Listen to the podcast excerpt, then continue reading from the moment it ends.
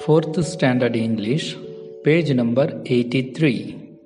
Let us build. A naming word which is used for one person or thing is called singular.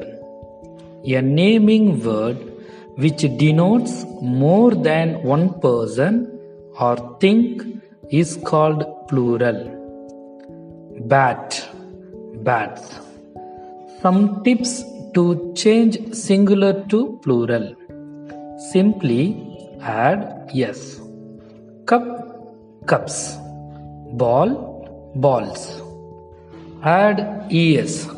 Torch, torches. Brush, brushes.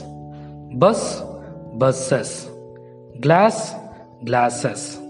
Box, boxes. Thank you, my dear children.